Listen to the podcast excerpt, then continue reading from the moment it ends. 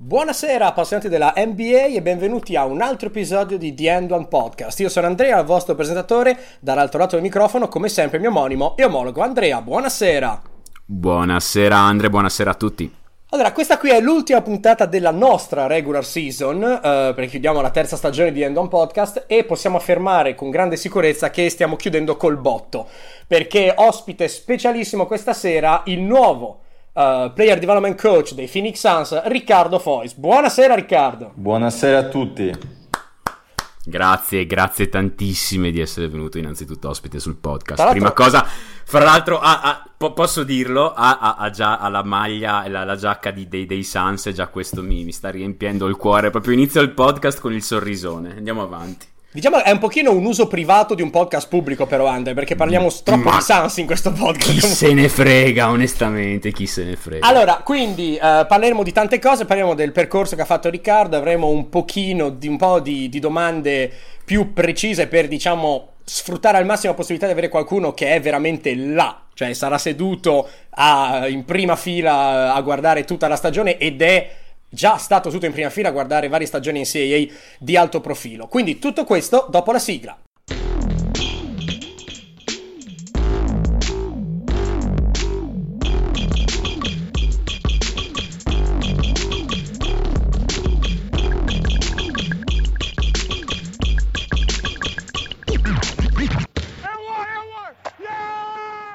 Allora, Riccardo, per chi non ti conoscesse, faccio un piccolo riassuntino alla Wikipedia, eh. Classe 87, hai giocato in Italia, eh, partecipazione alla nazionale giovanile, peraltro under 16, tocchi per la prima volta al solo americano giocando a Pepperdine, che peraltro io non sapevo precisamente dove fosse, andato a vedere, cioè eri in paradiso praticamente, cioè a Malibu in California col surf. Ero partito bene perché sono partito cresciuto a Olga, poi sono andato a Malibu e poi invece sono finito a Spokane lì è... Adesso Phoenix Madonna. ci stiamo riprendendo come sole cioè, Spokane veramente è il posto che mettono nelle canzoni americane triste per dire sono arrivato a Spokane e non c'è nulla. Ed è quella lì è Spokane. No, ti cioè, dirò vero, che in verità, in verità devo dire che mentre d'inverno comunque sei nel mezzo del niente, nevica, quindi vabbè non è un granché, ma d'estate è molto carina perché c'è un fiume, c'è una passeggiata sul fiume che è un po' diversa da altri posti degli Stati Uniti e in più c'è l'aeroporto, quindi già sono tre cose importanti. eh quindi sì, posso eh scappare quando voglio, esattamente. Quindi eh, esatto, esatto, poi per il sociale, quindi visitate Spokane, questo è il messaggio dei primi due minuti. Ve- però d'estate. D'estate, d'estate, d'estate. visitate Spokane ma d'estate. Vi ho, vi ho influenzato male. Okay. Perfetto. Uh, torni in Italia, giochi in Serie B tra Osimo e Firenze e poi il ritorno per ora definitivo negli Stati Uniti come inizi come assistente nello staff di sempre di Pepperdine e poi nel 2014 la svolta, 5 anni a Gonzaga. Uh, come, come, ti definisco? Video guy, analytics, assistant, cosa facevi? Multitask, tutto quello che serviva per vincere. in tutto questo ricordiamo 5 anni, 5 volte ovviamente oltre al torneo NCAA, ma sempre arrivate nelle Sweet 16, eh, sempre, quindi una cosa non da poco, eh, prima Final Four di Gonzaga. A Phoenix. Per inciso, esatto, 2017, finale persa contro la North Carolina di Justin Jackson. E altra cosa che è bello ricordare, 2015 sei stato anche video coordinator per, eh, sempre per Mark Few ai giochi panamericani dove è allenato la nazionale americana, per inciso con gente come Malcolm Brogdon e Torian Prince. Assolutamente, fu una faticata, però tutti i giocatori, quasi tutti quelli che sono venuti in quel gruppo lì, poi hanno avuto veramente gran successo e mi piace pensare che quell'esperienza, dove comunque affrontammo sai, il Brasile, l'Argentina, Venezuela, eh, Canada, il Canada era molto talentuoso, c'era Murray, c'era giocatori di quel, di quel livello, ma le altre avevano più giocatori, sai, abituati al contesto FIBA, di esperienza, navigati e penso che sia stato un passo importante per questi giocatori vedere questi trentenni non atletici che invece ci hanno battuto. Ecco. Esatto, esatto. Da, pan- da, assistente in panchina ai Pan American Games 2017, assistente per la nostra nazionale con Ettore Messina.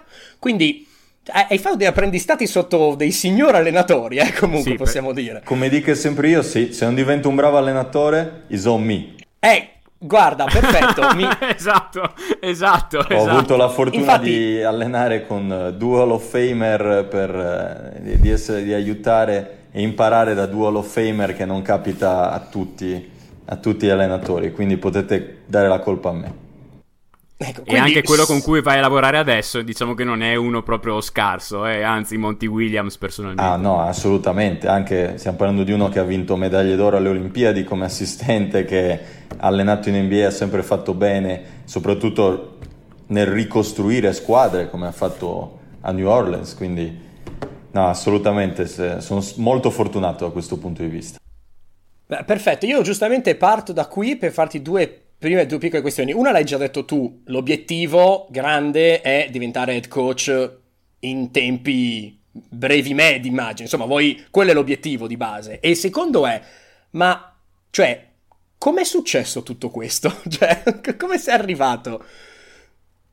Non lo so. Uh, ho scoperto che ero troppo scarso per giocare ai livelli in cui volevo giocare a basket in Italia. e quello è stato il primo passo anche se poi se chiedete ai miei amici o a quelli con cui sono cresciuto giocando, probabilmente vi diranno che ero un rompiballe perché ero sempre lì a dire alla gente quello che dovevano fare, o sempre dire all'allenatore quello che doveva fare.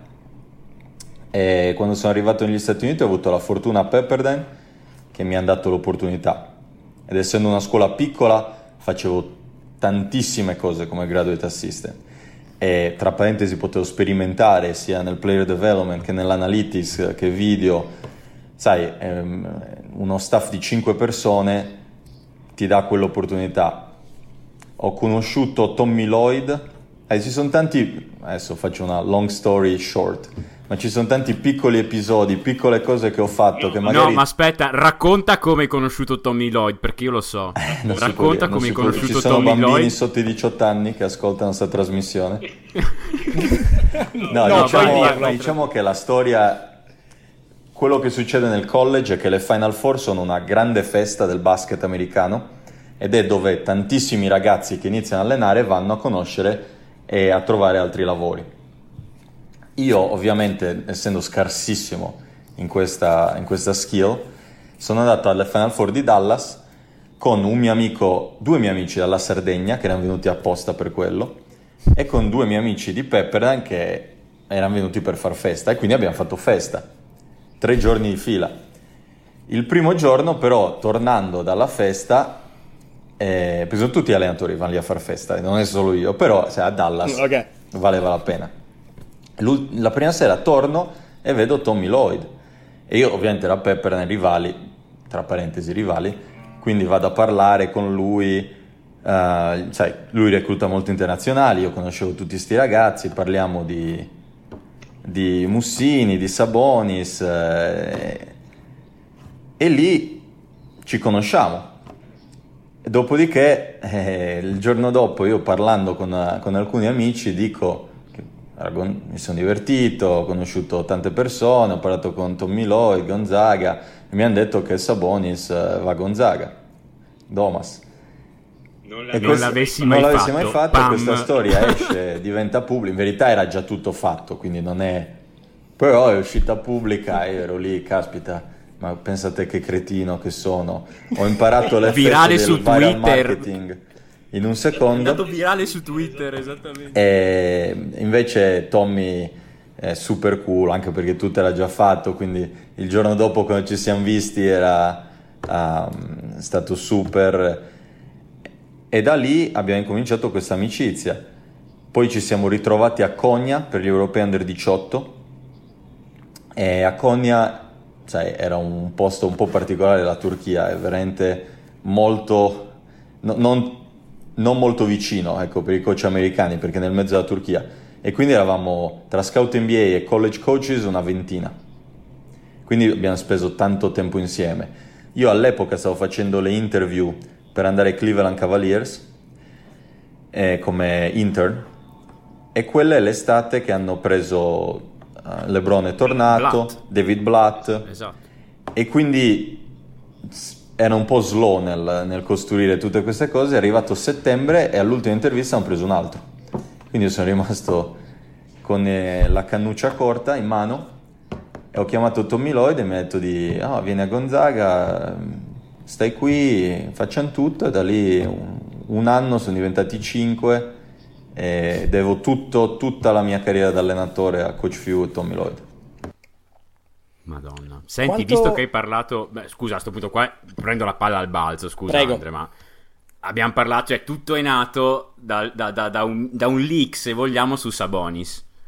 Sabonis che, diciamo, è senza dubbio... Cioè, mi, mi, sento di mettersi senza dubbio il giocatore con cui tu hai il rapporto migliore in assoluto, probabilmente. Bene o male, tu sei ci hai lavorato due stati, no? Sì, sicuramente il, il più... Sai, è stato è ironico questo fatto, anche con Domas ridiamo spesso di questa cosa, che tutto nasce da lì, però siamo arrivati al, nello stesso momento a Gonzaga e probabilmente, sai, comunque io italiano, lui è cresciuto in Spagna, quindi è molto più spagnolo di, di lituano o americano, nato negli Stati Uniti ma cresciuto in Spagna, e quindi abbiamo legato molto, perché comunque forse era ero la persona che serviva per lui in quel momento e, e lui per me mi ha dato un inizio di cosa fare. Poi abbiamo mantenuto questo rapporto.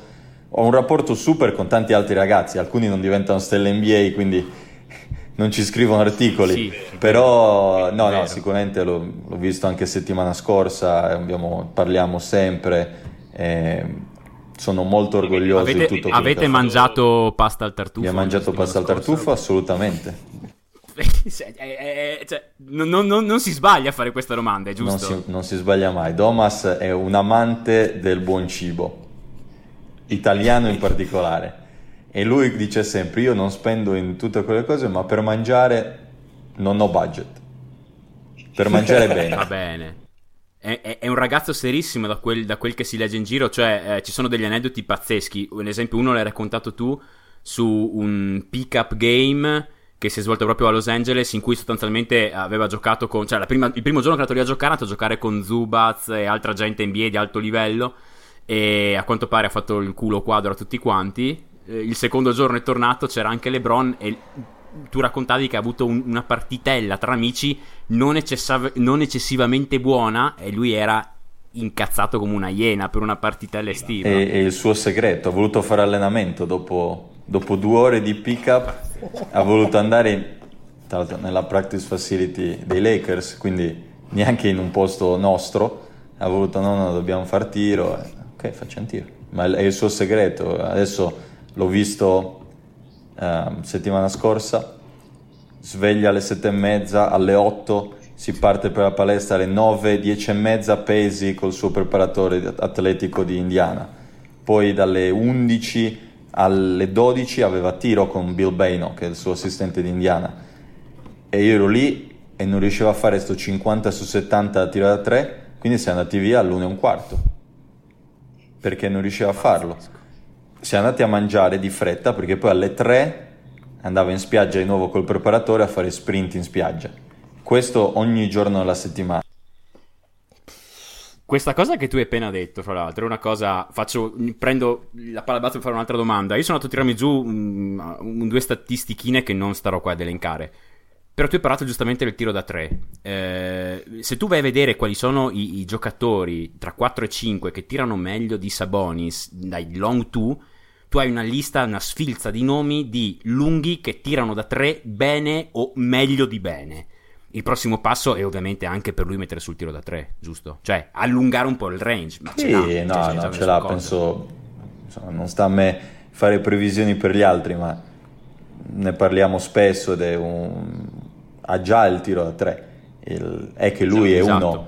lui vuole vincere, lui sa, lui è uno che è un perfezionista e come tutti i perfezionisti è difficile accettare l'errore, quindi per lui sbagliare un tiro da tre non è come per eh, lui, cares about it. Quindi mm-hmm, mm-hmm. ancora non è nella mentalità, ok, se faccio 2 su 5 sto facendo bene per la mia squadra tirando da 3. Perché magari apri lo spazio, sai, faccio 3 su 5 faccio super per la mia squadra. Allora questo sarà il suo prossimo passo. Perfetto, perfetto. Guarda, veramente io sono molto interessato dalla figura di Sabonis. Avevo letto anche di questa cosa famosa dello yoga, che tu una volta così, proprio coffee talk, gli hai detto "Ma ti farebbe bene fare yoga?" e lui si è messo veramente a fare yoga, cioè, dopo, ma l'hai scoperto dopo un anno sta cosa qua. Per, per, vedo che avete studiato, eh.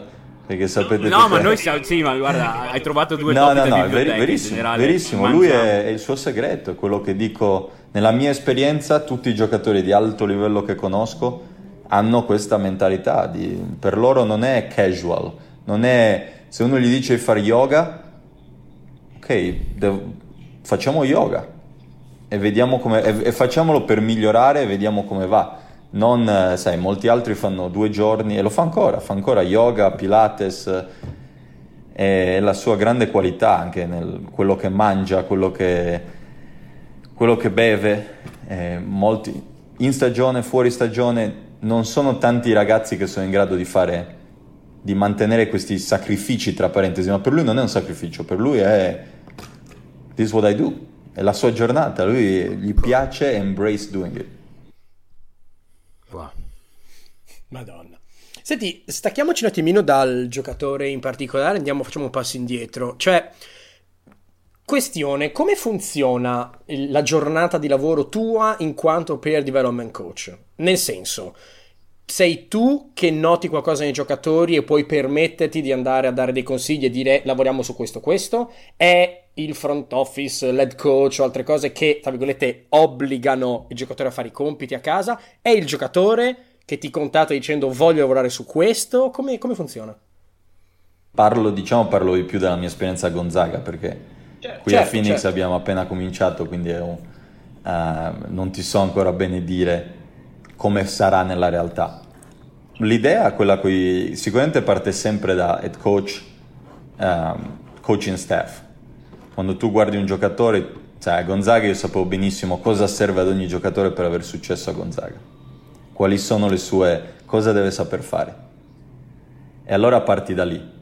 Poi quando hai questa, questa specie di modello, blueprint, come lo vuoi chiamare, lì è chiaro che devi vedere le caratteristiche dei giocatori e adattarti, così come l'head coach adatta quelli che sono i, i, i giochi e le situazioni a seconda del giocatore. Quindi è chiaro che Sabonis, Zach Collins, eh, Rui e Brandon Clark, il blueprint è lo stesso per tutti.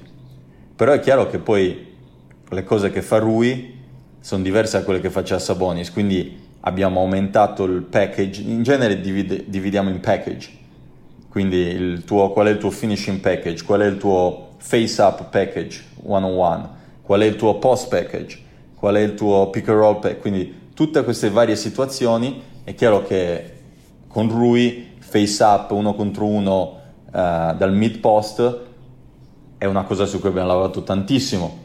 Con Sabonis un po' meno, con Sabonis fa un po' più post up, fa un po' più eh, pick and roll nel mezzo, muovere la palla per arrivare al roll. Con Rui fai più pick and roll nel mezzo per short roll e giocare. Quindi diciamo una combinazione di tutto quello che hai detto tu eh, tutti bisogna essere on the same page, perché è, è forse il, la più grande difficoltà per un ragazzo è quella di, sai, ci sono tantissimi trainer che ormai si vedono online, uh, fan player development, Instagram, alcuni anche famosi e, e molti di loro veramente bravi, però loro non decidono quanti minuti gioca il ragazzo, loro quando arriva novembre il loro l'hanno fatto.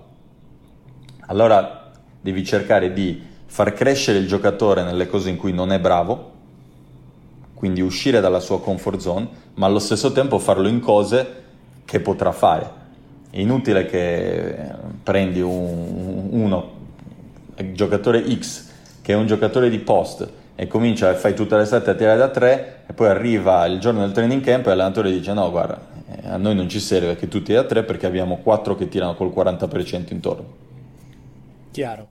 Guarda, ho, l'impressio- ho l'impressione comunque Perfetto. che tu abbia veramente, cioè, abbia hackerato il nostro computer e stia leggendo i nostri appunti perché hai nominato... Hai risposto a tre domande con una sola risposta, fantastico. Cioè, avevamo...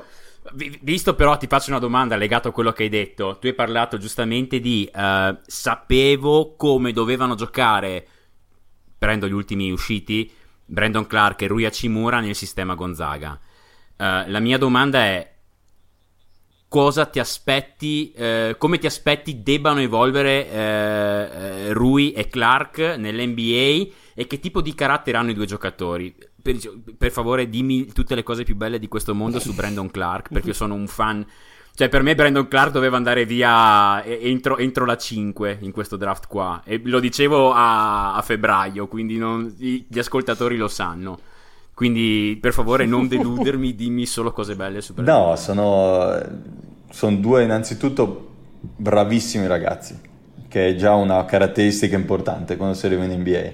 E secondo me faranno benissimo. La gente non si rende conto, tra parentesi, perché non abbiamo vinto il titolo NCAA perché purtroppo una partita contro Texas Tech non è andata come, come volevamo noi, ma è stato dei miei cinque anni a Gonzaga, forse è stato l'anno in cui abbiamo dominato di più e, e molto del, del, del, nostro successo era Rui e Brandon che erano assolutamente immarcabili, perché se pensi che Rui per punti media partita è il secondo dopo Adam Morrison, che ne fece 28 a partita, con 20, 20 punti di media mi sembra, tirando col 60% al campo, che è una cosa assurda. E Brandon Clark ne ha fatti 16 o 18 di media, adesso non mi, non mi ricordo, col quasi il 70% dal campo. Quindi questo ti dà l'idea di quanto efficient fosse il nostro attacco. Eh, tutti erano due giocatori, entrambi che in una squadra forse un po' più scarsa e un po' più selfish potevano tranquillamente fare 30 punti abbassando le loro percentuali, invece sanno giocare in un contesto di squadra che già è una caratteristica importante. Chiaro che dovranno migliorare perché in NBA non è assolutamente arrivato, però insomma, già guardando la Summer League, sai, Brandon Clark ha un impatto, tu non devi fare nessun gioco per Brandon. Brandon trova la sua situazione, trova esatto. il suo esatto. spazio, riesce a, a essere efficace nella partita, impattare la partita difensivamente e offensivamente senza che tu debba dire niente. Esatto, cioè, fa una partita come esatto. con Baylor, ha fatto 34, non mi ricordo quanto ha fatto, 34. sbagliando due tiri e con noi avremmo chiamato due giochi per lui. Quindi que- cioè... eh, ma ha le, ha le, braccia corte, eh, è vecchio, eh, queste cose qua, gli scout veramente dovrebbero andare a mangiare. È, è un atleta pazzesco ed ah, ecco. è già molto migliore al tiro di quello che pensa la gente. Stesso discorso di Domas per lui e per esatto. lui. Sono giocatori che se, fossero, se tirassero 10 volte a partita come ha fatto per esempio RJ Barrett a Duke, probabilmente la gente non penserebbe a loro come no, non shooters. Però erano due esatto. giocatori che tirano col 60%, dai, Rui tirava due tiri da tre, ne mette uno, sbaglia l'altro, si ferma. Stessa cosa per Brandon. E Rui invece, al contrario di Brandon, è un giocatore che la sua grande, come si può dire, secondo me la sua major skills è che lui invece puoi run a play for him, puoi fare un gioco per lui e lui fa canestro, lui fa canestri difficili. Tra, cioè, paradossalmente lui deve imparare a fare i canestri facili mm. in NBA perché quelli difficili li sa già fare e quando fa quelli facili gli darà l'opportunità di fare quelli difficili. Quindi sono molto fiducioso su tutti e due, eh, anche se mi preoccupa un po' quanto successo sta avendo lui con sponsorizzazioni e insomma, se lo merita, visto, eh, se lo merita. Jordan, già Jordan. Jordan, eh, insomma, in Giappone è un, è un, big deal, è un big deal, quindi poco a poco, ma eh, doveva succedere quando uno lavora tanto e sodo, eh, i sacrifici che ha fatto lui, perché la gente non capisce che venire dal Giappone, dove sei LeBron, venire negli Stati Uniti dove il primo anno sei il dodicesimo miglior giocatore della nostra squadra, perché quella è la squadra del Final Four, non parli bene inglese, devi, le tue giornate sono otto ore in classe e due in palestra, ma tu non molli continui continui continui finché non diventi il miglior giocatore o uno dei primi cinque migliori giocatori del, degli Stati Uniti a livello di college, è una, cosa, è una cosa speciale che secondo me lo aiuterà anche in NBA nel momento in cui troverà delle difficoltà. Senti, non c'è due senza tre. Hai nominato anche Zach Collins tra i vari giocatori prima, che è uno tra i più, come dire, se la, l'amore che Andrea ha per Sabonis, io ce l'ho per Collins, nel senso che in maniera anche irrazionale è un giocatore che sa giocare a basket, che mi piace tantissimo come capisce il gioco, che sta migliorando, eccetera. Allora, a Portland la regola non scritta è che tu diventi veramente, fai il salto di qualità al terzo anno. Stiamo arrivando al terzo anno di Collins. Cosa ti aspetti e cosa pensi che non abbiamo ancora visto da lui in NBA? Detto che io li amo tutti allo stesso modo. Sì, vabbè, ma è chiaro. Sono i tuoi bambini, questo abbiamo capito. Questo abbiamo capito. Ma no, Zach è un altro stesso mold di che stavamo parlando prima, è uno che dovevi dirgli no, no, Zach, questo pomeriggio riposo. Perché lui non conosce, non conosce l'andar piano, non conosce, per loro è normale, un workout, un practice, quel che è, pesi, bisogna farlo al 110%. E io mi aspetto, mi aspetto che questo sia un, un, anno dove fa il salto di qualità e io mi aspetto anche, leggendo così, faccio questo ragionamento tra me e me, guardando adesso con Team USA le assenze così, secondo me non c'è ragione per cui Zach non deve puntare il prossimo anno a essere in Team USA per le Olimpiadi. Vista la qualità dei lunghi, le assenze e, e quello che secondo me è il suo potenziale, secondo me quest'anno hanno, gli ha cambiato la serie contro Denver, senza di lui non vincono esatto. mai. Ha fatto una esatto, serie pazzesca. Esatto. esatto. Per 20 giorni ha giocato un basket pazzesco, poi non è riuscito a replicarlo contro Golden State, che insomma non è un... può succedere a tutti, ecco, soprattutto alla sua età. Soprattutto un ragazzo che, considerate che lui all'high school non era il miglior giocatore della sua squadra, perché i migliori erano Chase Jeter e Zimmerman. Quindi lui arriva a Gonzaga da tra parentesi il terzo lungo di quella squadra. A Gonzaga c'è Karnowski, c'è Jonathan Williams, mm-hmm. c'è Tilly, lui è comunque il secondo lungo perché Karnowski aveva un impatto su quella stagione incredibile. Quindi adesso poco a poco sta sviluppando nor- normalmente quello che è il ruolo di diventare una star. Allora, guarda, domanda a bruciapelo e risposta a bruciapelo. Um, visto che tutti i giocatori di cui abbiamo parlato, beh, um, direi tutti, sì, tranne Collins in realtà, sono stati a Gonzaga per più di un anno. Quindi um, Sabonis ne ha fatti due, Clark ne ha fatti due, ma uh, comunque era il suo terzo anno di college, uh, Rui ne ha fatti tre. Qual è secondo te il pro... Direi che il mondiale under 19 che appena finito ha dato un'idea che Gonzaga ha ancora qualche asso nella manica che sta per uscire. Due nomi che dobbiamo guardare l'anno prossimo in previsione del draft 2020 tra quelli che hai avuto tu sotto i tuoi ferri. Ah, sì. Petrusev, Filip Petrusev, è un ragazzo serbo talentuosissimo, veramente un super talento. Lui è...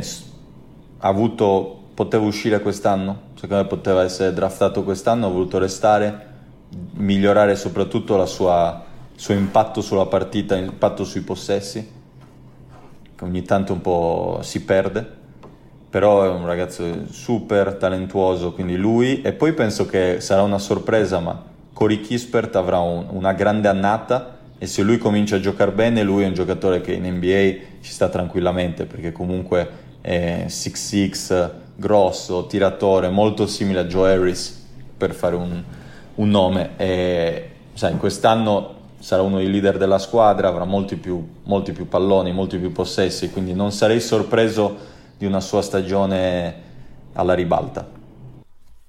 Quindi ricordiamo che hai lasciato fuori comunque Tilly e eh, insomma hai lasciato fuori il compartimento Beh, no, francese. no, Tilly, Tilly per me, perché esatto. no, scusami, hai ragione anche tu. Tilly, Tilly non lo metto come sorpresa, beh, perché si laurea, quindi io lui si, automaticamente okay. sarà nel... Tilly è già Tilly, esatto. Sì. Tilly è per me il giocatore, a parte per me, è il giocatore preferito di Coach Few da allenare, perché okay. la, capisce il gioco, la, noi la chiamiamo la magia di Tilly. La palla sbatte quattro volte e arriva nelle mani di Tilly, uno di quei giocatori lì. Eh, arriva un tiro libero, canestro lui è un vincente come pochi, la sua famiglia è chiaramente una famiglia di vincenti di primissimo livello, dal padre alla madre ai fratelli e lui è un combattente, ha avuto una sfortuna incredibile l'anno scorso, sfortuna incredibile, mai visto una roba così. Tutti infortuni traumatici dovuti a eventi casuali e finalmente adesso è sano, healthy, può fare la sua prestagione bene e, insomma, lui sarà il leader della squadra, questo mi sembra. Lui e Petrusev saranno i due lunghi. Senti, il, il, tempo che puoi concedere ci sta purtroppo scorrendo via. Io, se Andrea è d'accordo, farei tipo ultima domanda mia, ultima domanda di, di Andre. Uh, Tutte e due a, a bruciapelo. bruciapelo parto, sì. parto io. Um, hai lavorato, hai avuto la fortuna e il piacere di lavorare con dei coach della Madonna, come dicevi prima, uh, futuro Hall of Famer. Un aneddoto, uno che faccia capire a noi non addetti ai lavori chi, chi sono, chi è Messina o chi è Fiu. Coach Few è uno che il giorno dopo una sconfitta va a pescare. Ok. È uno che, è uno che ha grande uh, balance nella vita. Non è uno che si fa influenzare dal momento, è uno che, sai, mi ricordo una volta quando abbiamo perso contro BYU in casa, forse all'anno delle Final Four, sai, tutti un po' quando perdi, non perdiamo spesso a Gonzaga, quando perdi c'è un po' di panic, no? Le cose che facciamo, perdi un po' di sicurezza e quindi avevamo giocato veramente male. E tra gli allenatori parlavamo cosa da fare e cosa non fare. Lui è arrivato e ha detto: Ma queste cose le dobbiamo fare per noi, per sentirci bene o perché aiutano effettivamente la squadra. Quindi lui è uno che ha una, veramente una idea big picture sempre. E poi è un grande family man perché comunque abbiamo sempre i ragazzi, i suoi figli, i figli di Tommy Lloyd, sempre in giro agli allenamenti, il cane, Stella. e, e, sai, ci sono molte squadre che parlano family, e che però poi non è family, nel momento in cui le cose soprattutto vanno male. E invece con Coach family is family. Ed è, tutti sono, siamo tutti parte della stessa famiglia, da no, administration fino all'ultimo manager che penso sia una grande. E, ci sono tanti aspetti, adesso che sto invecchiando, che ho avuto un po' così, sono tanti aspetti di Coach Few che anche Ettore Messina ha nel suo bagaglio, anche in maniera diversa di vedere il basket, ma certe cose di come viene trattata la gente, eh, gio- come vengono trattati i giocatori, le proprie famiglie le persone sono high quality. Perfetto. Allora, chiudo io parlando della tua nuova esperienza, chiedendoti della tua nuova esperienza, ovviamente, insomma, nel, nel, nel, messaggio di richiesta se potevi appunto venire sul pod eh, ti ho parlato della mia fede Sans e sono veramente sfegatato. La mia domanda è uno eh, come ti è sembrato l'ambiente? Come hai trovato l'ambiente Sans in questo momento? Due qual è il giocatore con cui diciamo non vedi più l'ora di lavorare e perché proprio DeAndre Ayton? Um, la prima domanda ti dico che l'ambiente è molto molto eccitato perché sono stati fatti tanti cambiamenti e quindi tra parentesi magari dall'esterno non sono sembrati non è sembrata una cosa positiva, ma erano cambiamenti che hanno portato excitement uh, sia front office che coaches eh, che giocatori. E penso che l'idea sia proprio quella di adesso essere tutti nella stessa remare nella stessa direzione ed è stato uno dei motivi per cui ho deciso di venire qui perché è stata quando abbiamo parlato del progetto di quello che volevamo fare effettivamente è, è, successo esattamente tutto quello che mi era stato detto è successo. Quindi è un passo già verso secondo me quello che può essere il successo futuro. In più si aggiungi che stiamo facendo una nuova practice facility che sarà pronta il prossimo anno che è una cosa molto importante stanno rifacendo l'arena. Quindi sai, si sta creando un po' di, un po di buzz come eh, bisogna vincere un po' di partite, però Phoenix è una bella città, puoi attrarre free agent, abbiamo una squadra di bravi ragazzi, eh, quindi sai, non è come, so che dal di fuori alle volte le, le cose possono sembrare, possono sembrare in maniera diversa, invece mi ha sorpreso anche a me positivamente, abbiamo uno staff di altissimo livello, di altissimo livello.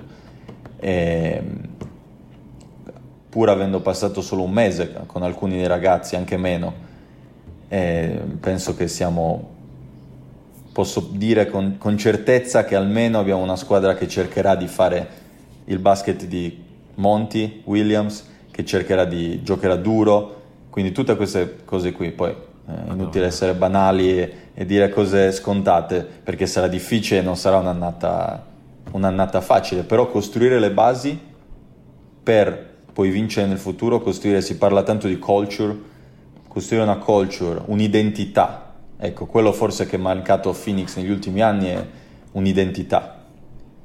E penso che adesso i pezzi siano lì, poi va costruita. Di Andre Ayton, eh, la gente si dimentica che ha 21 anni, che è un ragazzo giovanissimo che sta imparando tutto. Lui è stato comunque, cioè, cambiato high school tante volte. Questa forse è la prima volta che gioca due anni di fila nella stessa squadra, negli ultimi 6-7 anni, quindi tante piccole cose così, comincerà a fidarsi di più, eh, sai, ha un potenziale, ha un talento incredibile, ha un fisico incredibile. È chiaro che anche lui, non, non, non conoscendo, non sapendo, come tutti i ragazzi giovani, si adatta a quella che è la, la struttura che tu dai a lui. E probabilmente negli ultimi anni, per mancanza di leadership, non c'è stata questa struttura a Phoenix. Ok. Questo penso sia, ma sono eccitatissimo di lavorare con lui perché fa delle cose anche, anche adesso, cioè, i miglioramenti che ha fatto già in un solo mese, secondo me sono da altissimo giocatore. Va fatto in partita. Madonna. Sper- speriamo davvero. Eh, per chiudere, mm, prima di chiudere, ti, ti, ti, ti, strappo una promessa. Cerco di strapparti una promessa. Se ne vinciamo più di 30, la prossima estate torni qua sul podcast. perché, perché, perché, per me 30 dopo. Hai, hai detto, ho visto che hai detto di sì dal labiale. Ho visto che. No, perché vincerne 30 in questo Ovest qua, quest'anno qua, secondo me sarà. sarà vincere 30, secondo me è un'ottima. Sai, io sono abituato a Gonzaga esatto. e vinciamo 30-32 ogni anno. Però ne giochiamo 36. Ho capito, esatto. Quindi io, io, non sono un ottimo perdente, I'm, I'm, a sore loser, come si dice qui. Mm, ma Però, guarda, Dio ti benedica, cioè, era ora, era ora. Bisogna essere anche un po' realistici nelle, nei propri obiettivi. Esatto. Penso che per me ci sono più che le vittorie e sconfitte che sono importanti, e veramente creare quel mix in cui la sconfitta dà fastidio ai giocatori. Esatto. I giocatori care uh, di rappresentare i Suns, di rappresentare la nostra organizzazione, di rappresentare la nostra città. Se si arriva a quello, poi ne vinci 28, ne vinci 32, dipende dagli episodi. Però se si crea quello, allora veramente abbiamo qualcosa, allora abbiamo qualcosa su cui puoi costruire cose importanti. Grande.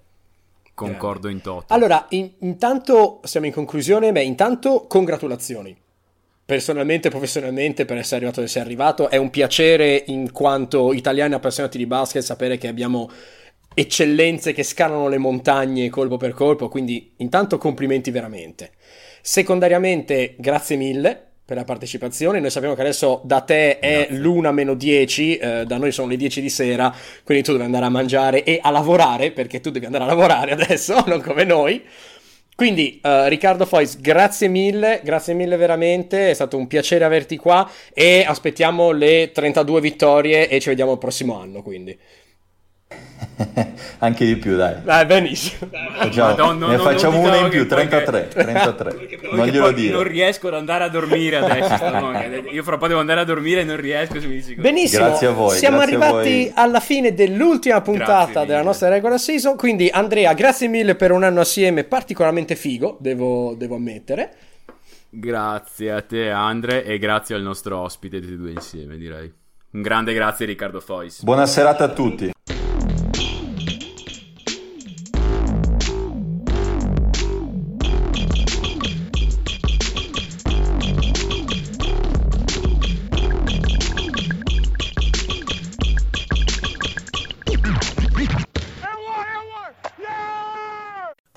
Redeemed a $50,000 cash prize playing Chumba Casino this year. I was only playing for fun, so winning this was a dream come true. Chumba Casino is America's number one social casino experience. It's serious fun. With over 80 casino style games to choose from, you too could win life changing amounts of cash. Be like Mary. Log on to chumbacasino.com and give them a whirl. That's chumbacasino.com. No purchase necessary, void, or prohibited by law. 18 plus. Terms and conditions apply. See website for details. The voice in the preceding commercial was not the actual voice of a winner.